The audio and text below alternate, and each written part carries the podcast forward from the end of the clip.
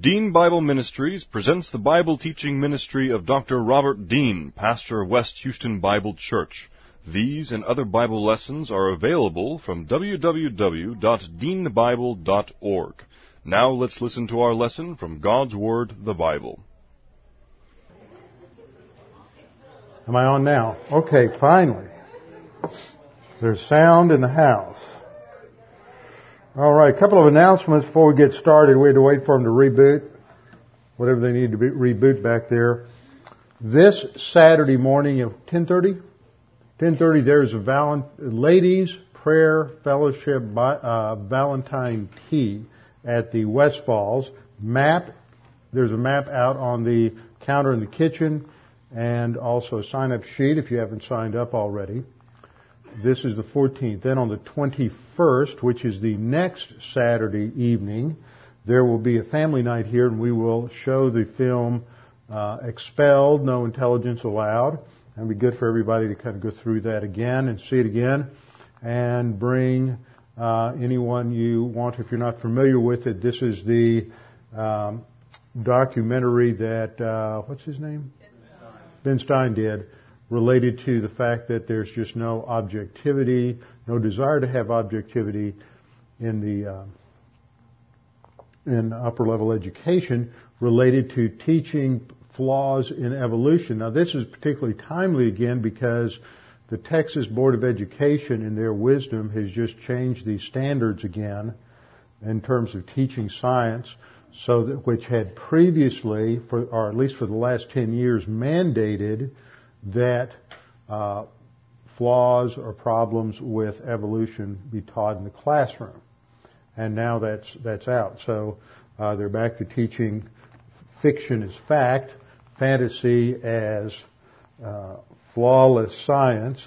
So we're back to brainwashing children with paganism again in a much stronger way. So that's uh, that's on Saturday. On Sunday there will be a congregational meeting on Sunday, February the 22nd. Congregational meeting immediately following uh, the morning worship service. And then don't forget the Chafer conference is coming up. Evening sessions will be at 7:30. The evening speaker is Ron Merryman. And Ron was a pastor for many years in Denver. He was uh, early on in his uh, career. He was the interim president of Western Bible College in Denver. He did his uh, doctoral studies at, uh, I believe, the University of Denver, and he is very good. He is, uh, he is, um, you know, I've known Ron now maybe 15 or 20 years, and he always does excellent, excellent uh, work in studying the Word. So I look forward to hearing from Ron. Morning speaker, we have a keynote speaker in the morning, Dr. Bob Thomas. And uh, at the risk of offending anybody, I almost called the conference this year the Oldie Goldie Conference because these two guys are both in their mid to late 70s and they are just great. Uh, Bob Thomas has been teaching since he was the first full-time faculty member that Biola or Talbot Seminary, which is associated with Biola, uh, back when it was still a good school. Uh, he was the first full-time faculty member that Talbot hired. Got his master's and doctorate from Dallas Seminary. I had read numerous articles and a couple of books that he had written by the time I first went to went to seminary in the mid 70s and found him to be just a tremendous scholar. And His work on hermeneutics is tremendous, and that's what he'll be talking about is current issues in evangelical hermeneutics. And then we have uh, several others who will be speaking during the day, including Tommy Ice and uh, Andy Woods, uh, Arnold Fruchtenbaum, George Meisinger, myself, and two or three others, Charlie Clough, and two or three others. So um, we're going to need some help. And those of you who received an email this week are supposed to meet after church this Sunday because we need to make sure we're all organized in terms of our logistics for the conference. Okay, before we get started with our study, let's bow our heads and open in prayer.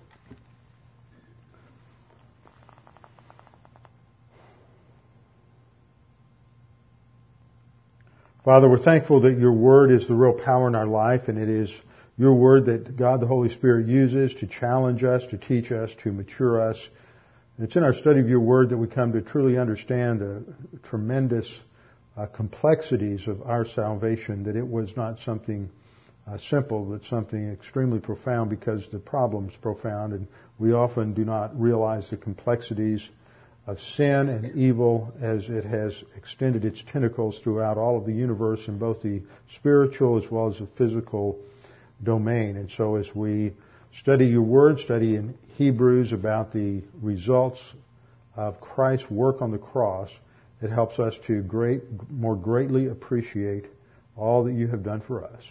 Now, Father, we pray that as we continue our study, we can be challenged with these important truths of your word. We pray in Christ's name. Amen. We're in Hebrews chapter 9, and I just want to pick up the context a little bit starting in verse 12. In verse 12 we read, Not with the blood of goats and calves, but with his own blood he entered the most holy place once for all, having obtained eternal redemption. For if the blood of bulls and goats and the ashes of a heifer, sprinkling the unclean, sanctifies for the purifying uh, purifying of the flesh, how much more, verse 14, how much more shall the blood of Christ, who through the eternal Spirit offered himself without spot to God, cleanse your conscience from dead works to serve the living God. Now there's a lot of different ideas here, and I want to just focus on the main stream of thought here to make sure we uh, understand what the writer is saying. In verse 11 he says, But Christ came as a high priest, and then just skip the rest of it, skip down to verse 12, not with the blood of goats and calves, but with his own blood, he entered the most holy place once for all. That's his main idea, entering the most holy place once for all. And he's emphasizing the finality and the completion of the work of salvation by Christ's sacrifice, by His atonement on the cross. Everything else simply feeds into that idea. The other things that feed into that idea and give us additional information have to do with the fact that there is a heavenly tabernacle, not just the earthly tabernacle. The heavenly tabernacle is, has to do with the dwelling place of God, the throne room of God, and that is where Christ appears after His ascension. I pointed out that his, when, when, he came or when he entered into human history, it should be understood as a temporal participle there. But when Christ entered into history as a high priest of the good things to come, the good things to come has to be understood as a, as a phrase, as a stock phrase that relates to what Christ was going to do on the cross. So he comes into history at the, with the virgin conception and virgin birth. But the focal point here is when he goes to the cross, eh, that's when he performs his high priestly work, offering himself as a sacrifice. And then it is after that that he enters the most holy place in heaven, and that would be at the ascension. So there's this comparison and contrast between the temporary, limited ritual sacrifice performed by the Aaronic high priest that happened once a year on the Day of Atonement. It was annual.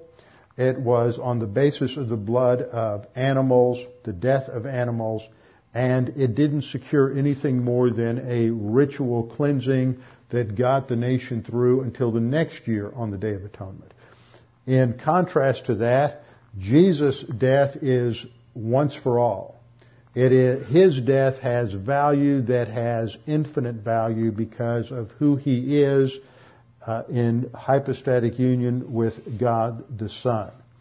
And that the sacrifices only had limited value, but they did have a value. There was a physical cleansing or ritual sanctification setting apart for the purifying of the flesh but Christ's sacrifice goes deeper, verse 14, that it cleanses our conscience, not the external body, not just physical ritual cleansing, but cleansing the conscience. That is uh, the conscience from dead works to serve the living God. This is an a fortiori argument that is set up here that you go from the lesser to the greater. If the lesser is true, how much more true uh, is the greater? And the greater, of course, is the sacrifice, the death of the second person of the Trinity in hypostatic union with uh, true humanity on the cross. Because Christ is greater and empowered by the Holy Spirit, indicated by the phrase eternal spirit, then his death has greater uh, value. Now, as we look at this, there's some things we need to look at in a little more depth in terms of what verse 14 states. First of all, we have the word offer, which is the Greek word prosphero, which means to bring something to, to lead something to, which you would lead an animal to the altar for sacrifice, or to offer, uh, you could offer yourself. And here it simply indicates that uh, God the Son through the Holy Spirit. So the Holy Spirit is empowering and energizing His spiritual life. And that is the same pattern that we've seen before, that the spiritual life of Jesus Christ in His humanity is uh, the pattern, the model for our spiritual life. The, the pattern or model for the spiritual life of the church age believer is not the Mosaic law. It is the spiritual life of the Lord Jesus Christ. And we studied this extensively when we looked at passages back in the second chapter and the third chapter that Christ was made perfect through the things that he suffered. If he encountered and handled the testing, the temptation, the suffering that he went through in his humanity by relying on his deity, then that wouldn't be very difficult at all. I mean, what kind of a test is it for God to be God and not to, not to sin? So Jesus could not have relied upon his divine attributes, his deity at all in order to handle uh, the suffering, the testing, the adversity that he went through in life. He had to handle it through the same limited, finite human resources that we all have. And that boils down to the same two, the Spirit of God and the Word of God. And we see that example especially when he is in the wilderness, Luke 4, when he's in the wilderness and the Holy Spirit leads him into the wilderness and there he is tested by Satan three times and in each one of those tests he responds by, by quoting the Word of God correctly. By the second test, Satan is using the Word to try to trip him up and Satan is misquoting and misinterpreting the Word and Jesus is straightening him out. But he uses the Word of God in conjunction with the Spirit of God in order to handle that testing. Now he is in the same state that Adam was in in the garden, and that's where the the uh, comparison should be. Is Adam as the first Adam is created perfect, no sin nature. He's put in a testing situation where he can, in his humanity, he can disobey God. Jesus is created as true humanity in order to uh, go through the same kinds of tests, but he is going to pass the test. He is going to be remain obedient because he's relying upon the Spirit of God and the Word of God, and therefore he is able to live a life of impeccability. Now that life of impeccability is brought out in the next word that we have here, which is the Greek word amomos. Uh, the a, or the alpha at the beginning in, is like our English prefix un. It's a negative, and it means uh, without blemish. Without blemish, or uh, indicates, and this is language that is usually used with sacrifices uh, can be unblemished or spotless. And so we have the same word used, for example, in 1 Peter 1, uh, 18 and 19 that talks about the fact that we were uh, not redeemed with corruptible things such as silver and gold from our empty manner of life, but with the precious blood uh, as of a lamb without spot or blemish. And that's that word. So this is using sacrif- language that is applied to the sacrifices.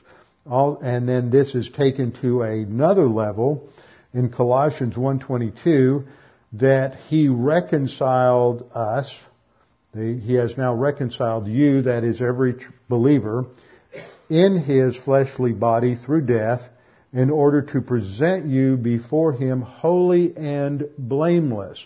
So here we see the word blameless used in conjunction with holy, which is uh, here picks up the additional nuance of without sin.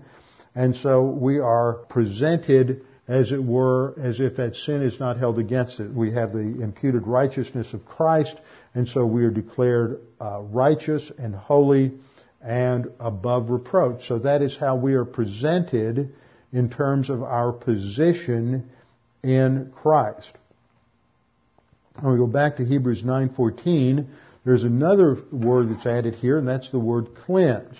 So we read, How much more shall the blood of Christ, that is the death of Christ, that phrase blood of Christ, always referring to his spiritual substitutionary work on the cross, who through the eternal spirit, that indicates the means that enabled him to stay on the cross and handle the adversity, the suffering that he faced there in terms of handling our sin, when he who knew no sin was made sin for us, who through the eternal spirit offered himself uh, without spot to God because he is impeccable without sin, how much more shall the blood of Christ cleanse? That's your idea. The relative clause in the middle just adds more information how much more shall his blood cleanse your conscience from dead works to serve the living God?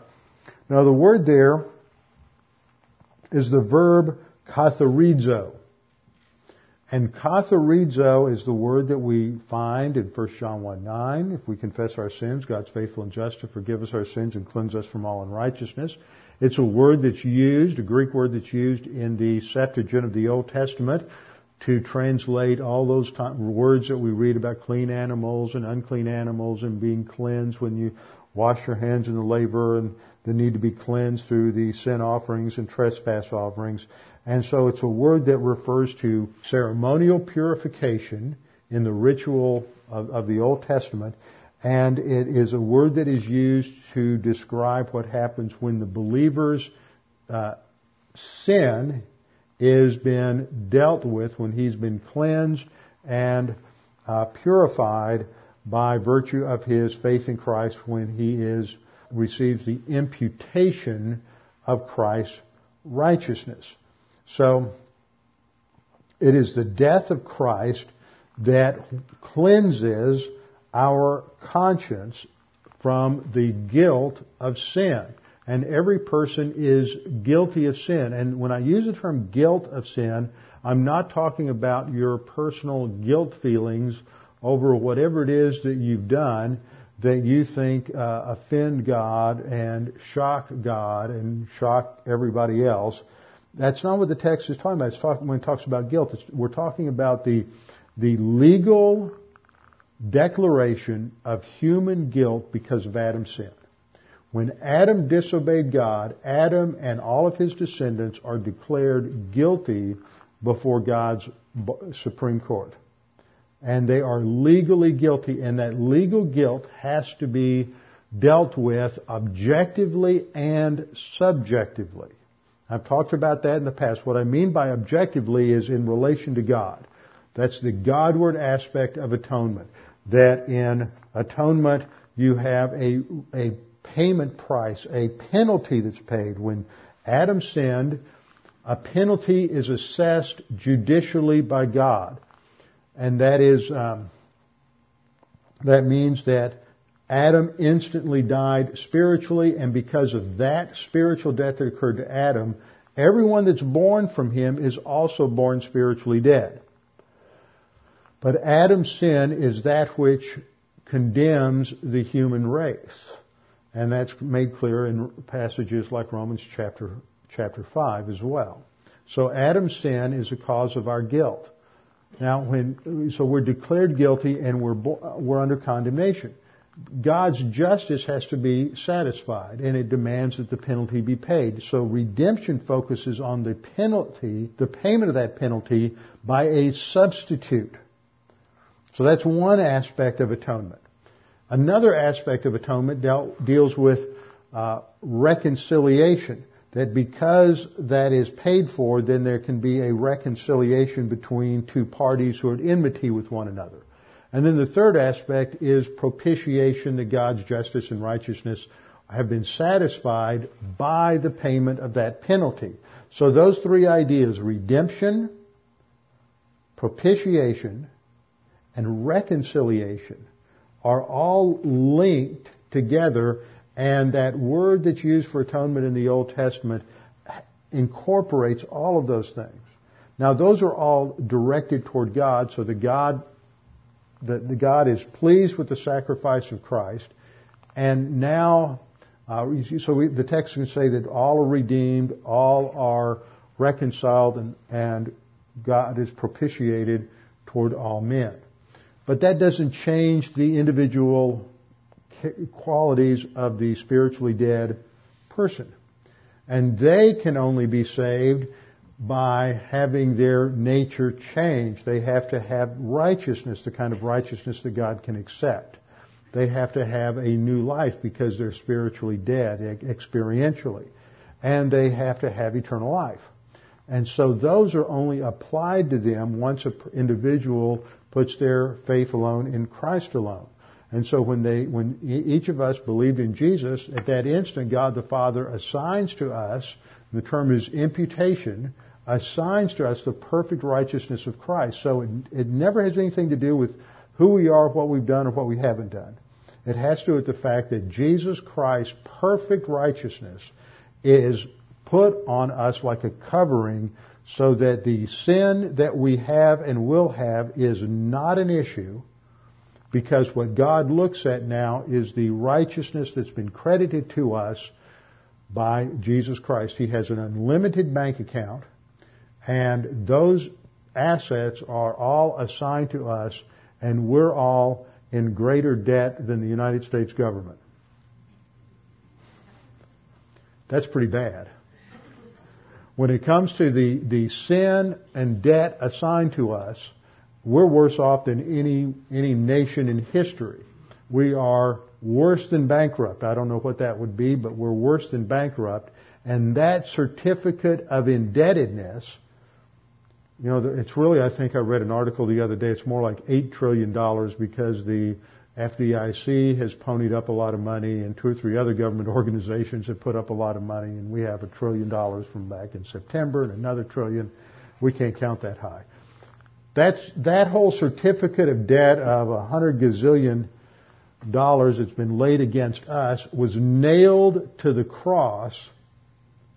So that's not an issue anymore. That's the objective side. But when we trust in Christ, then it is subjectively applied to us and our conscience is cleansed. So that when you understand what happens at the cross, there's no place for guilt. There's no place for running around saying, I've got to do something to please God. And that was, and you have to really understand this in connection to the ritual of the Old Testament because the whole phrase reads that the blood of Christ will cleanse your conscience from dead works to serve the living God. Now what are the dead works? In context.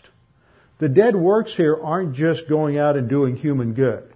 The dead works here aren't just going out and being involved in religion as opposed to Christianity. The dead works here in context are the ritual observances under the Mosaic Law. The sacrifices and the offerings that were all prescribed by the Mosaic Law. And what happened on the Day of Atonement? On the Day of Atonement, the high priest goes in and he, he's going to sacrifice the sin offering and sacrifice the burnt offering. He's going to take the blood in and he's going to light the incense. He's going to put the blood on the Ark of the Covenant and splatter it in front of the Ark of the Covenant. Then he's going to go out and he's going to uh, select the two goats and he will uh, identify the sins of the nation with each goat, kill one goat, send the other goat into the wilderness, the scapegoat. And that only lasted for a year. And then he's got to do it again next year. And then he's got to do it again the next year. And he's got to do it again the next year and the next year. And see, their, their conscience is never really cleansed. Nothing is, is really resolved. It's all ritual. And so that's what the point that he's making is that the death of Christ cleanses not the flesh, but cleanses the conscience from dead works so that these rituals are no longer necessary because of the completed work of Christ. Now there's a purpose for this. That when you were saved, when you trusted in Christ as your Savior, you may, you didn't have to understand this to be saved. You may have come to understand it later and maybe you didn't like it. But one, the reason that we were saved wasn't just so we could go to heaven and God could be happy that we were there. See, a lot of people think that God just wants me in heaven. Isn't it great? I'm just such a nice person. No, that's not why He saved us. He saved us, and this comes out in the, in that last phrase. Let me go back to the verse.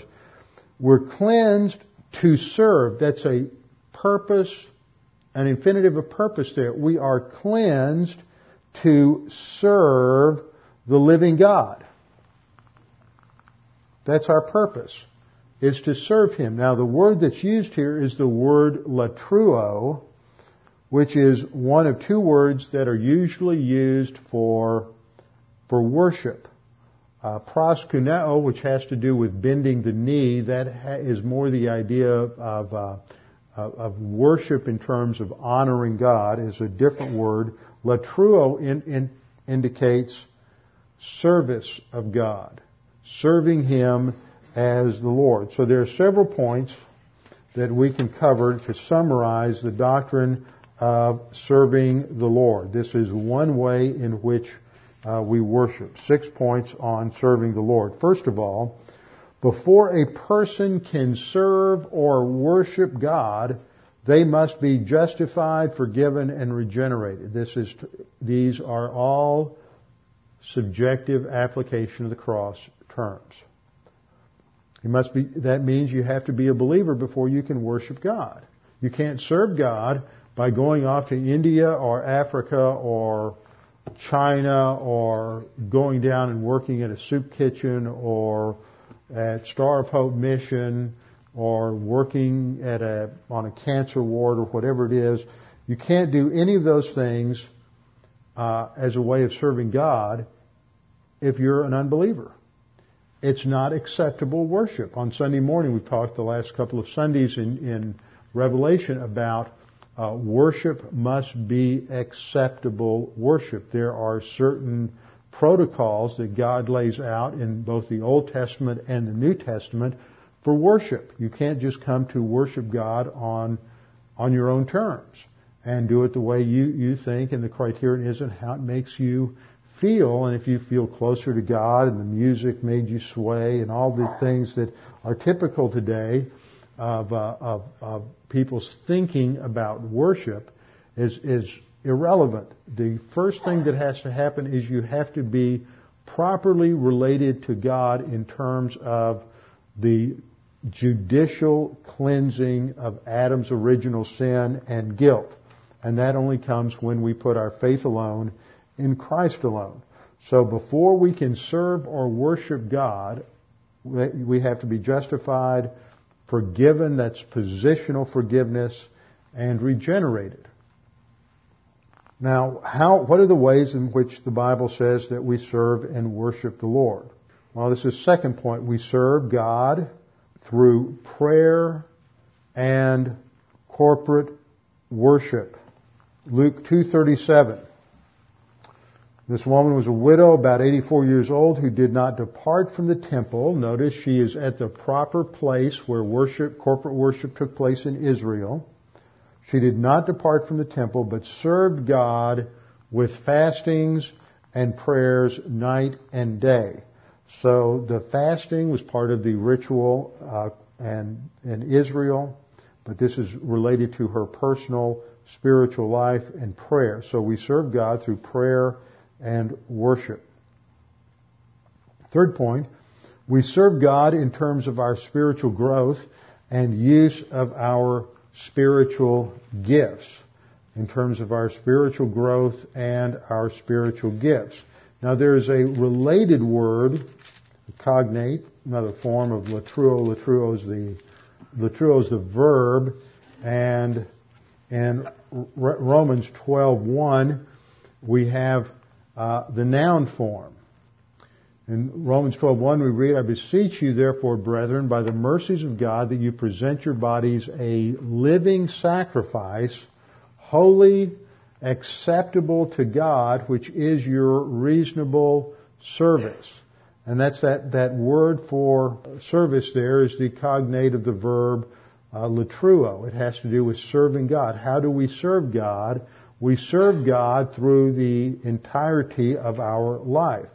So what Paul does at the end of all of his doctrinal exposition in the first 11 chapters of Romans, he comes to this conclusion. And that's the point of the therefore in 12.1. Therefore I beseech you, or I beg of you, or I challenge you.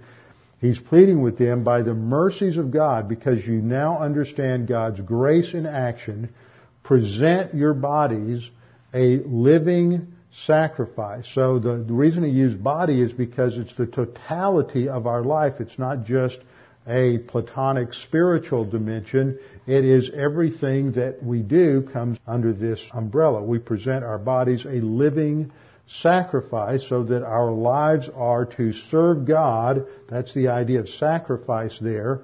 Not that it's always going to feel like we're giving something up or that idea, but that it, it is being dedicated to God. We're going to do what God would have us to do as opposed to what we would want to do. So we present our bodies a living sacrifice, wholly acceptable to God, which is our reasonable form of worship. Some could translate it that way. So that is individual worship. So we serve God in terms of our spirit, own personal spiritual growth. Reading the Word, memorizing the Word, personal prayer, all of that, listening to Bible class, coming to church, studying the Word, all of that, applying it relates to our spiritual growth, making sure that we're in fellowship, walking by the Spirit, and the Spirit of God uses what we learn and produces spiritual growth. Paul said in Acts 27:23, uh, there stood by me this night an angel of the God to whom I belong and whom I serve. He's, he's stating, and several times Paul says it this way, that God is the one to whom he belongs. He told the Corinthians, you have been bought with a price, therefore serve God. We are to serve him because he, he redeemed us.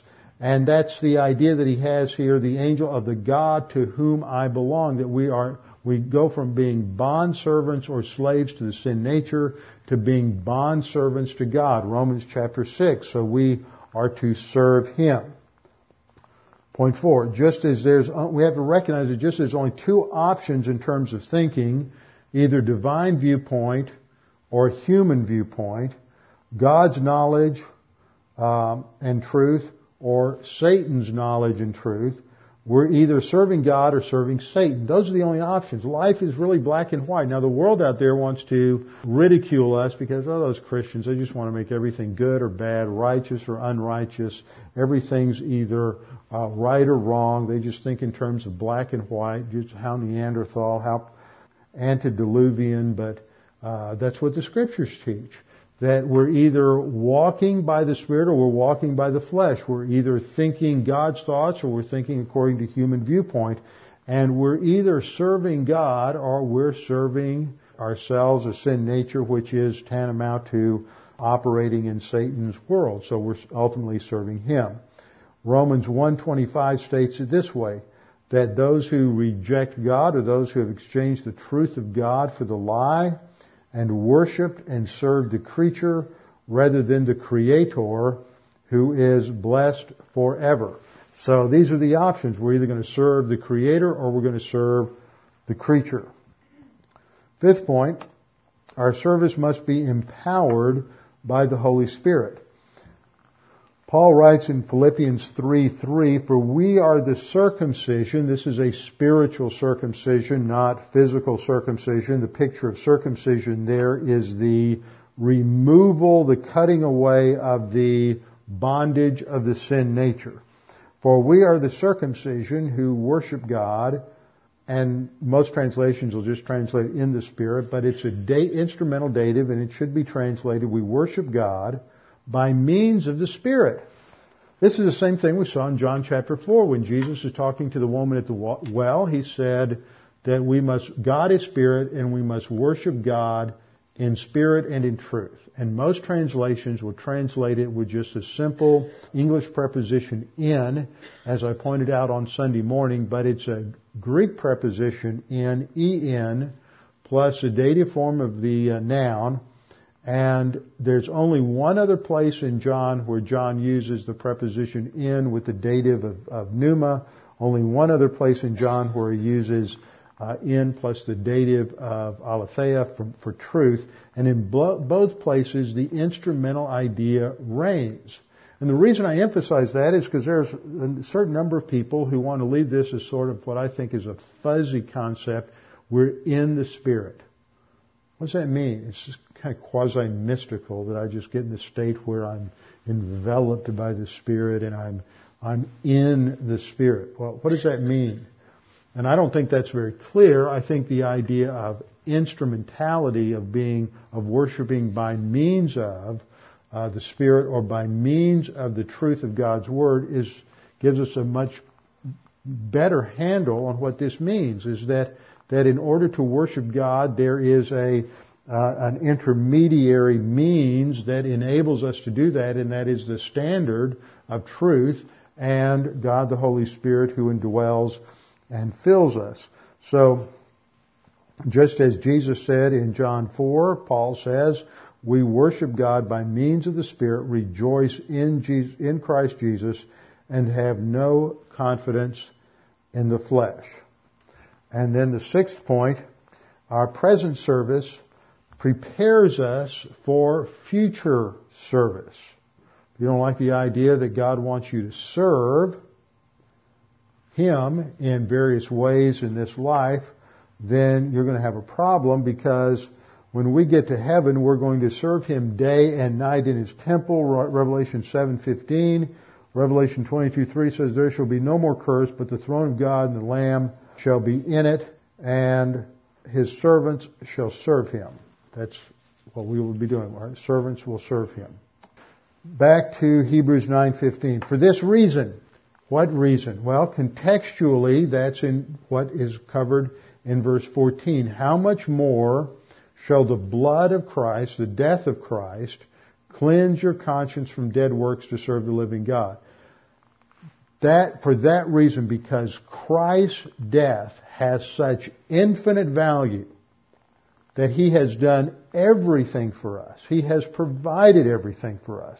For that reason, because of the value of His death on the cross, He is the mediator of the new covenant. Now that word mediator is the idea that He is the one who stands between God and man. He is the one who provides the link so that man can have a relationship with God. And this is based on the new covenant, which and the sacrifice for the new covenant is what was perform, what he performed on the cross when he initiated the Lord's table and said, "This is the new covenant of my blood." So for this reason, because of the value of his death, he's the mediator of the new covenant, so that now this is a nasty little piece of Greek grammar in this verse and very difficult to uh, pull apart. And I'm not sure how technical I want to get with this, but the main idea that we have here is that this first word that we have in the Greek is translated so that, and it indicates purpose.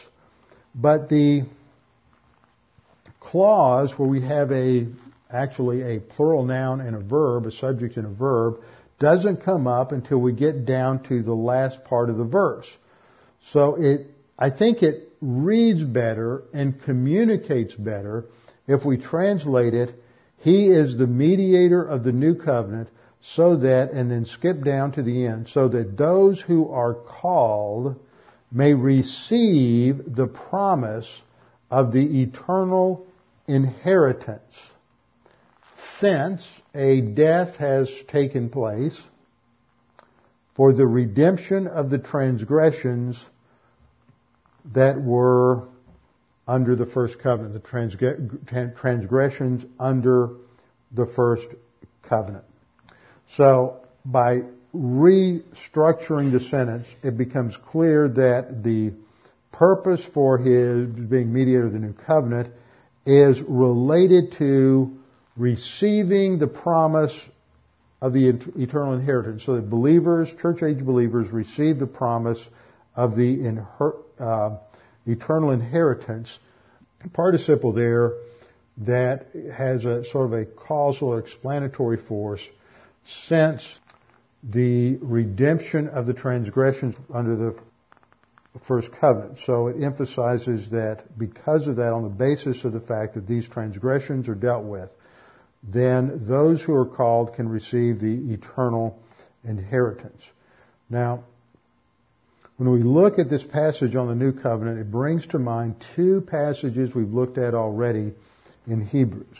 Hebrews 7:22 stated so much the more also Jesus has become the guarantee of a better covenant.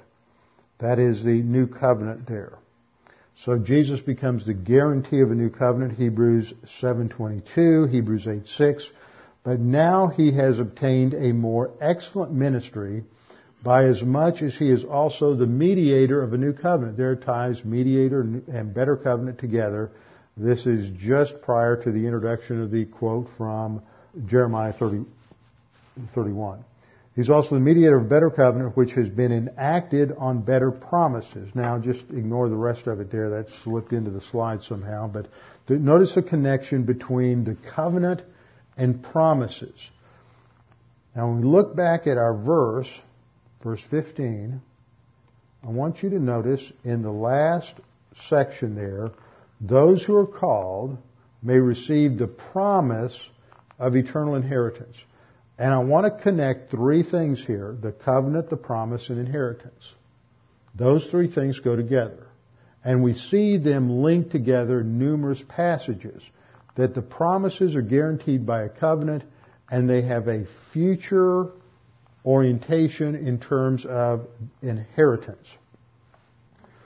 Now, we're going to have to look at inheritance again to be reminded of a few things. But I want you to just hold your place here and go back to Hebrews, uh, Hebrews chapter 1. Hebrews chapter 1. While you're doing that, I'm going to put a corrected translation up here on the slide. So that those who are called may receive the promise of the eternal inheritance, a death having come about for the redemption of the transgressions of the first covenant. That would be the Mosaic covenant. Now, who are the called? Who are the called? People get all wrapped around the axle on this and a number of different things, especially when the issue is five point Calvinism and election and predestination. The term called is, it's just a simple word, kaleo, that is used, for example, in Matthew chapter uh, Matthew chapter 20. It's the parable of the of the wedding feast, and the invitations go out to uh, the highways and byways to invite all those who will will to come to the wedding feast. And one guy shows up and he doesn't have on the right clothes, which indicates that he doesn't have the right kind of righteousness, and he is he is removed. And he's removed because of his failure to have the uh, the right kind of clothes. And that's in maybe my memory's failing tonight. I thought that was in Matthew chapter 20, but it's not. I'm not going to look at it. But in, anyway, in the process of explaining that uh, parable, Jesus says, "But many are called." But few are chosen. The parable of the wedding feast, Matthew 22, 22, 14. After removing the guy who shows up, Jesus says, many are called and few are chosen. The word called there is a broader term than the word for elect. They're not identical. The called are all of those who receive the invitation. That's related to the uh, ex, what theologians will call the external call of salvation, the offer of salvation, to come and drink freely of the water of eternal life. And so there are many that are called, many who hear the gospel, many who are uh, told about Jesus and understand the gospel, but they don't respond. The only ones that respond, the chosen ones, are the ones who have the right kind of clothes. And they get the right kind of clothes because at the instant that they put their faith alone in Christ alone, God imputes to them the perfect righteousness of Jesus Christ. That's the right kind of clothes. And because they're clothed in His righteousness, then they can come to the uh, come to the wedding feast. But there are other passages that emphasize other aspects of this. For example, well, another passage that uh, emphasizes the invitation, uh, presentation of the gospel, 2 Thessalonians 2.14. It was for this he called you through our gospel. So calling doesn't just sort of happen by God zapping someone. It's, they hear the gospel. It's that gospel invitation. So, in some passages, it just has a broad sense of that invitation to trust in Jesus Christ as Savior. But in other passages, it has a narrower meaning. For example, uh, Romans 8:28, for God so loved the world that he, I mean, that all things work together for good to those who love God, to those who are called according to His purpose. And then it goes on in verse 29 to define the calling as, as uh, the whole process there, that those who God called, these He justified, those whom He justified, eventually these are the ones He glorifies. So the call there is used as a synonym for the group that has responded to the external call. So you have the word used on the one hand to refuse that those, those who are called are those who are invited to believe in Jesus Christ as their Savior. Then you have the word used in a narrower sense to refer to those who have believed in Jesus as their Savior. And that's how this word is used here in Hebrews 9:15. That no, let me go back to the easier to look at the corrected translation. So that those who are called, that is, those who are saved, you could just substitute and, and paraphrase it that way. Uh, those who are called, not everybody that's invited, uh, according to 2 Thessalonians 2.14 and Matthew 22.13 that would be a broader audience. Those who are called here simply stands for those who have responded to that invitation, that they may receive the promise of the eternal inheritance. Uh, and that inheritance is really twofold, as we have studied in the past, that there is an inheritance for that is common to all believers. And there is an inheritance that is unique to some.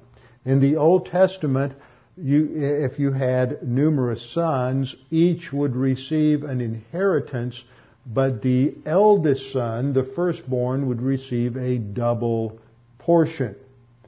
So it, it it's not that everybody gets the same thing and everybody's going to look the same in heaven. God is not a a Marxist Leninist, God is going to reward some believers for obedience, and there are some believers who are going to lose rewards, which is uh, comparable to inheritance. So I want to just review this. You turn to Hebrews chapter 1, and we've touched on this several times in Hebrews. This becomes, this is an underlying, one of the major underlying doctrines in the whole letter to the Hebrews because they are being challenged not to give up, not to fade in the stretch, not to fail in their spiritual life and go back to Judaism because what they will put at risk is their future inheritance. So I just want to look at, at I want to look at two passages in relation to this in Hebrews, and then we'll uh, we'll look at the doctrine, which will probably take us. I know it will take us into next next time. In the first two verses, of Hebrews 1. God, who at various times and various ways spoke in time past to the fathers by means of the prophets, has in these last days spoken to us, completed, completed, fulfilled, completed action of revelation there to us by His Son, whom He has appointed heir of all things. So Jesus Christ is the heir who inherits all things by virtue of who he is and what he did in his humanity. So that is an earned inheritance.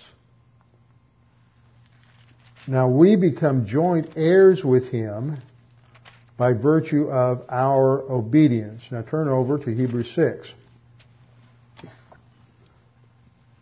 In Hebrews 6 verse 12, this is following the passage that everybody wants to go to to think that you can lose your salvation. Hebrews 6, we have the warning that leads into, that's, that's central to the warning passage and leads, uh, leads into this, or it's central to it rather.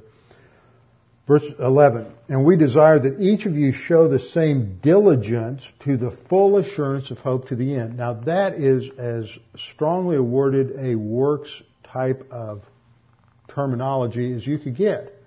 Paul isn't saying, well, you got saved, so that's it. You've got it all, you've got it all, you have it all, we have it all objectively. Christ has provided everything for us. But what he, what he's saying here is that we have to grow spiritually. We're not saved to sit. We're saved to serve. And so we have to grow. He says we desire each one of you, I think I said Paul, not Paul, just writer of the Hebrews says that we, each one of you show the same diligence to the full assurance of hope until the end. In other words, to the end of your life, phase two.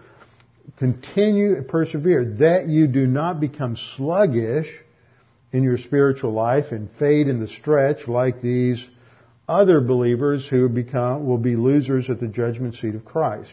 That you do not become sluggish, but imitate those who through faith and patience inherit what? The promises. See, there we have that connection between promises and inherit again.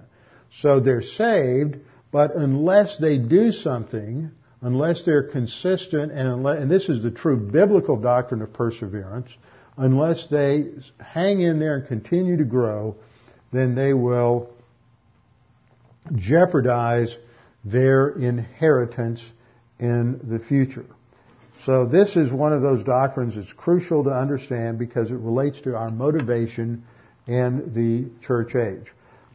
The word for inheritance, the noun is kleronomos, and it has the idea of one who inherits or an heir. But in our society, an heir is uh, receives the property when somebody dies. But in the Old Testament background to this, somebody could be an heir of something and have a current possession. So the core meaning in inheritance is not the idea of di- somebody dying and having property transferred, but the core meaning is possession or property. Having something as your possession. That's the verb, the uh, related na- uh, kleronomos was the noun, this is the related verb, kleronomeo, meaning to possess or to receive something as one's possession. Now, these two words are used in several different ways. They're used to refer to a birthright which someone gains by virtue of their sonship by virtue of their position in relationship to the Father. So that is a way we're most used to thinking about an inheritance as a birthright.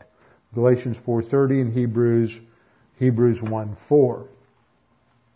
It's also used to describe property that is received as a gift uh, in contrast to a reward. So you may receive property because you've done something, but it's used in, in uh, Hebrews 1.14 and 6.12 as property that's received as a gift, just as a grace gift like salvation. It's used also to refer to property that's received on the condition of obedience to certain conditions. In other words, What the point I'm making is that we have inheritance that's, that relates to property that's given, and we have inheritance used in relation to things that are ours if based on some condition. The condition of obedience, perseverance, uh, growing spiritually. So it's used in these in two different ways, and that caused a lot of confusion for people because they think that well, this means one of two things: we either lose our salvation, or people who don't get this inheritance weren't really saved to begin with. And one view, losing the salvation, that's the view that's associated with Arminianism and the idea that you weren't really saved to begin with because you can't fulfill these conditions. If you were really saved, you could fulfill the conditions. That's related to the um, hyper perseverance view of lordship salvation. And then the uh, fourth way in which these words are used is in relation to a reward based on meeting certain conditions and following certain activities. So when we see this in Hebrews, it's primarily used in terms of that future reward for continued service to God. And as we see in our passage, that service to God can't begin until, first of all, we are cleansed, trust Christ as our Savior, and are saved. And then it's all based on the fact that Christ is the heir of all things and we are in Him. So we have a certain measure of inheritance. Every believer has the same in certain areas because of our position in Christ. So that when the resurrection occurs, when the rapture comes, when you have all believers are resurrected and are in heaven, we're all going to have resurrection bodies that have basically the same properties. You know, we're not going to have any sorrow, tears, pain. All those things are going to be passed away. Uh, we're going to have, uh, we're all going to be happy. Nobody's going to have a sin nature. Uh, there's going to be many other aspects that every believer has in common.